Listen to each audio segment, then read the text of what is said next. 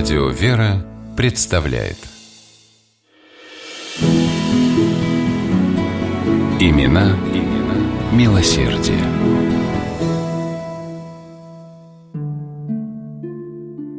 Приказчик одного из красноярских золотых приисков, молодой человек по имени Сидор Щеголев, заблудился в тайге. Сидор шел на соседний прииск с поручением от хозяина и то ли заслушался щебетанием птиц, то ли засмотрелся на вековые ели, смыкающие кроны у самых небес, но тропинку из-под ног вдруг потерял. Молодой человек присел на пригорок, чтобы перевести дух. С собой он всегда носил небольшой карманный молитва слов. Сидор достал книгу и с горячей верой стал молиться. Между тем начало смеркаться, нужно было разводить костер. Лето стояло сухое, и, опасаясь пожара, Сидор решил выкопать для костра небольшое углубление. Первой попавшейся под руку палкой он стал раскидывать прошлогоднюю листву и мягкую, пахнущую грибами землю. Вдруг Палка чиркнула о твердь. В земле, в лучах заходящего солнца, что-то ярко блеснуло. Изумленный Сидор снял шапку и перекрестился. Перед ним лежала, полная крупных самородков, золотая россыпь.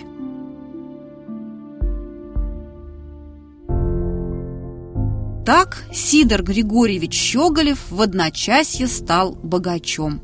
Выбравшись на утро из тайги, тропинка оказалась была совсем рядом, он отправился в контору и застолбил собственный прииск. «Это Господь мне помог», – уверенно отвечал Щеголев на восхищенные поздравления. В тот вечер, сидя в тайге у костра и глядя, как переливаются в его отблесках золотые самородки, Сидор пообещал Богу щедро делиться обретенным богатством с людьми. Именно так он и поступал всю свою дальнейшую жизнь. В Красноярске про Щеголева, чей золотопромышленный бизнес год от года процветал, говорили «нет в городе человека богаче, нет и щедрее». Сидор Григорьевич всегда был готов прийти на помощь нуждающимся. Он поддерживал переселенцев, массово приезжавших в Красноярск из городов Центральной России – обеспечивал их жильем и всем необходимым, устраивал на работу, нетрудоспособным выплачивал пособия. И все это из собственных средств. На поддержку переселенцев Щеголев в общей сложности потратил более 5 миллионов рублей, астрономическую для середины XIX века сумму.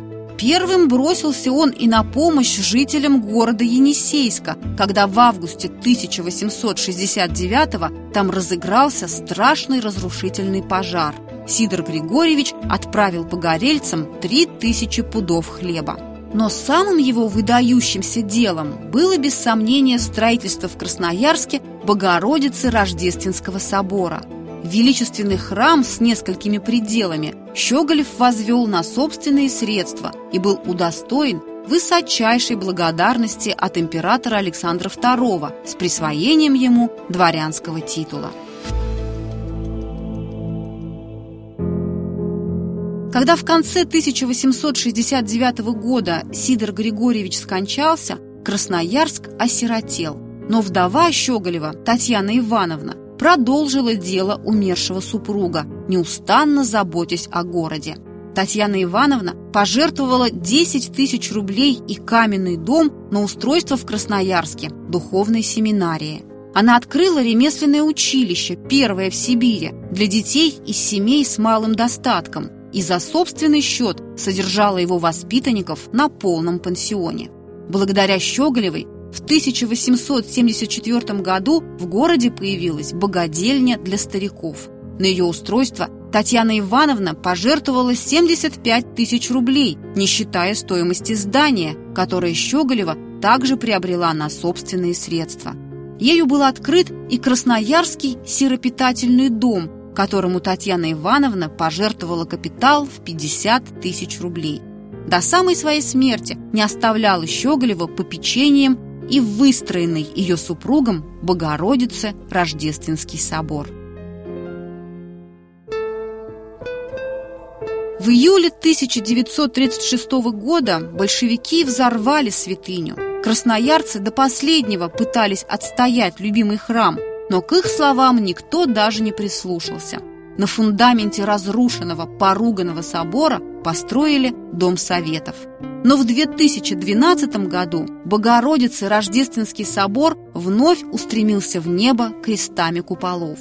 По благословению патриарха храм, правда уже на другом месте, был воссоздан по сохранившимся в архиве оригинальным чертежам. А с воскресением храма естественным образом воскресла и память о щедрых супругах Щеголевых, чьими заботами долгие годы жил и процветал город.